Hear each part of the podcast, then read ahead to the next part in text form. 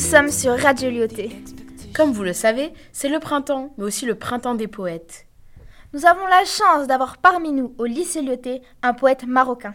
Monsieur Mhakak, que nous allons interviewer au sujet de son recueil Les sept vagues de l'amour. Bonjour, monsieur. Bonjour, je suis ravi d'être avec vous. Pouvez-vous vous présenter à nos auditeurs? Ok, je m'appelle Nordine Mahkar, professeur de langue arabe à lycée Lyoté. Je suis un écrivain marocain, je suis membre de l'Union des écrivains marocains aussi, je, je fais de la critique cinématographique. Quel a été votre but lorsque vous avez écrit ce recueil? Vraiment, euh, j'ai pas pensé à un but euh, exact, mais tout simplement, j'étais influencé par euh, la ville de Paris, par les cafés de Paris. J'étais, comment dirais-je, un ancien étudiant à, à l'université de Strasbourg. J'ai déjà étudié la sociologie pendant une année et quand, quand on commence à écrire, eh bien, bien sûr, comme dit Maurice Blanchon, dans chaque écriture, il y a toujours un but qui est implicitement euh, dédié euh, aux gens. N'était-ce pas dur de combiner votre métier de professeur et l'écriture de vos poèmes? Oh non, ça n'a rien à voir. Euh, je suis enseignant. Euh, je suis enseignant, je fais mon métier. Mais à part ça, je suis un écrivain quand, je me sens que j'ai quelque chose à, à dire, à me dire moi-même, à dire euh, pour décrire mes passions. Donc pour vous, c'était c'était juste du plaisir en fait. C'était. Ouais, on commence pas- toujours par euh, le plaisir, le plaisir d'écrire, le plaisir de communiquer avec euh, l'autre. Arthur Rimbaud, il dit Je est un autre. Quand je commence à écrire euh, mes souvenirs, à travers euh, ces souvenirs-là, j'écris plusieurs souvenirs des autres. Alors il y a toujours le va-et-vient entre moi et entre l'autre. Toujours il y a un but, mais implicite. Est-ce que vos poèmes sont inspirés de votre vie? On peut dire ça et on peut pas le dire. Je me rappelle bien euh, d'une parole de Flaubert, oui, quand il dit euh, Madame Bovary, c'est moi. Alors euh, ces poèmes-là, c'est moi, c'est ma vie. Mais c'est ma vie, euh, c'est pas euh, la vie réelle, mais c'est la vie réelle imaginée. C'est la phrase exacte. Si vous avez bien lu le recueil de poèmes. euh, euh, le héros, entre parenthèses, de, ce recueil, c'est un jeune homme. C'est pas moi, hein, je suis un peu vieille. Euh, mais c'est un jeune homme de 20, 22 ans. Il vit en Paris, il était étudiant, il rencontre un monde qui, qui était nouveau pour lui. Alors il essaie quand même de découvrir une autre vie. Quelle a été votre source d'inspiration lorsque vous avez écrit ce recueil? Baudelaire, Baudelaire, surtout euh, le spleen de Paris, le spleen de Paris à travers euh, poésie de, de Baudelaire, de Verlaine, de Rimbaud. Je vois le monde à travers cette poésie-là, cette euh, poésie française universelle. Du coup, est-ce que ces femmes, vous les avez vraiment rencontrées Parce qu'on remarque que vous traitez uniquement sur des femmes européennes, Sylvie, Cécile, Nathalie, Céline? Oui, oui. D'accord. Euh, Dans ce recueil, vous faites souvent référence au café, la mer et euh, au quartier latin. Selon vous, que symbolisent ces termes?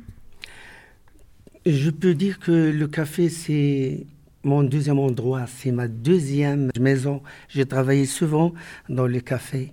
Même aujourd'hui, je travaille euh, dans les cafés. C'est grâce au café que je, euh, je puis devenir un écrivain. Et vous préférez les cafés de Paris ou bien les cafés d'ici? Oui, il y a une différence ou pas? Oui, il y a une différence, mais j'aime aussi Casa. Casa, c'est une ville euh, qui m'a donné beaucoup. Il y a une ressemblance, entre guillemets, entre Paris et Casa. Et dans le recueil, euh, vous trouvez un poème euh, qui s'appelle Il pleut sur Paris, il pleut sur Casa. Il y a, Oui, euh, oui. il y a une relation entre ces deux villes que j'aime tant. Est-ce que vous pouvez lire, nous lire ce poème Pluie sur Casablanca, pluie sur Paris. Pluie sur Casablanca, pluie sur Paris, tu me manques beaucoup, oh toi chérie. Je suis en train d'écrire notre histoire d'amour et tous les amoureux en train de vivre leur histoire. Je suis tellement triste sans toi, mon ex-bohème. Je suis seul avec ma guitare, mes chansons et mes poèmes. Je suis tellement triste, tel un vrai artiste qui n'a pas pu peindre son nouveau tableau. Pluie sur Casablanca, pluie sur Paris, tu me manques beaucoup, oh toi chérie. C'était notre histoire, c'était notre temps, nous étions jeunes, dans l'âge de printemps, et nous étions amoureux vraiment. Toi, tu m'adorais tellement et moi, j'étais fou de toi. Oh, quelle était grande notre joie dans ce temps-là. Et sinon, pour la mer et, les quartiers, et le quartier latin ah oui, le quartier latin. Ah, euh, j'ai toujours la nostalgie hein, du quartier latin. Il y a un grand écrivain arabe qui s'appelle Souhail Idriss. Il a écrit un bon roman qui s'appelle Le quartier latin. Euh, il était, il était l'un des plus grands euh, écrivains arabes. Alors j'étais inspiré par ce roman-là.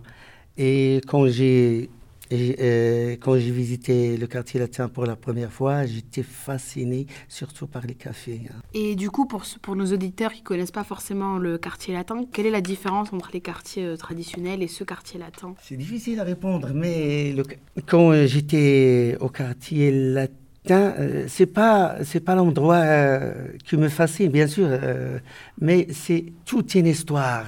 Je vois Baudelaire qui était en train de circuler, je vois Verlaine, je vois euh, toute une, euh, comment dirais-je, toute euh, une culture. Hein. Je peux dire que j'ai traduit pas mal de poèmes français. D'ailleurs, la, la, prochaine question, c'est quel est votre poète préféré? Alors, je, dirais, je dirais Charles Baudelaire. Très bien. pourquoi vous vous identifiez plus à Charles Baudelaire? Euh, parce que c'était un grand poète, euh, le poète qui a divisé le monde poétique en deux parties, avant Baudelaire et après Baudelaire. Aimeriez-vous exercer uniquement la profession de poète? Ah non, non, non, pas du tout. Hein. Je me considère comme un écrivain de dimanche.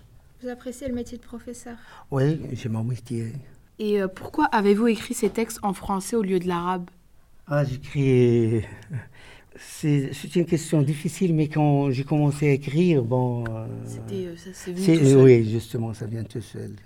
Est-ce que vous avez écrit d'autres euh, d'autres textes en arabe? Oui, j'écris pas mal de textes. J'écris des romans, c'est presque trois ou quatre romans en langue arabe. Merci à vous. Hein. Et merci beaucoup, monsieur, monsieur pour cette interview.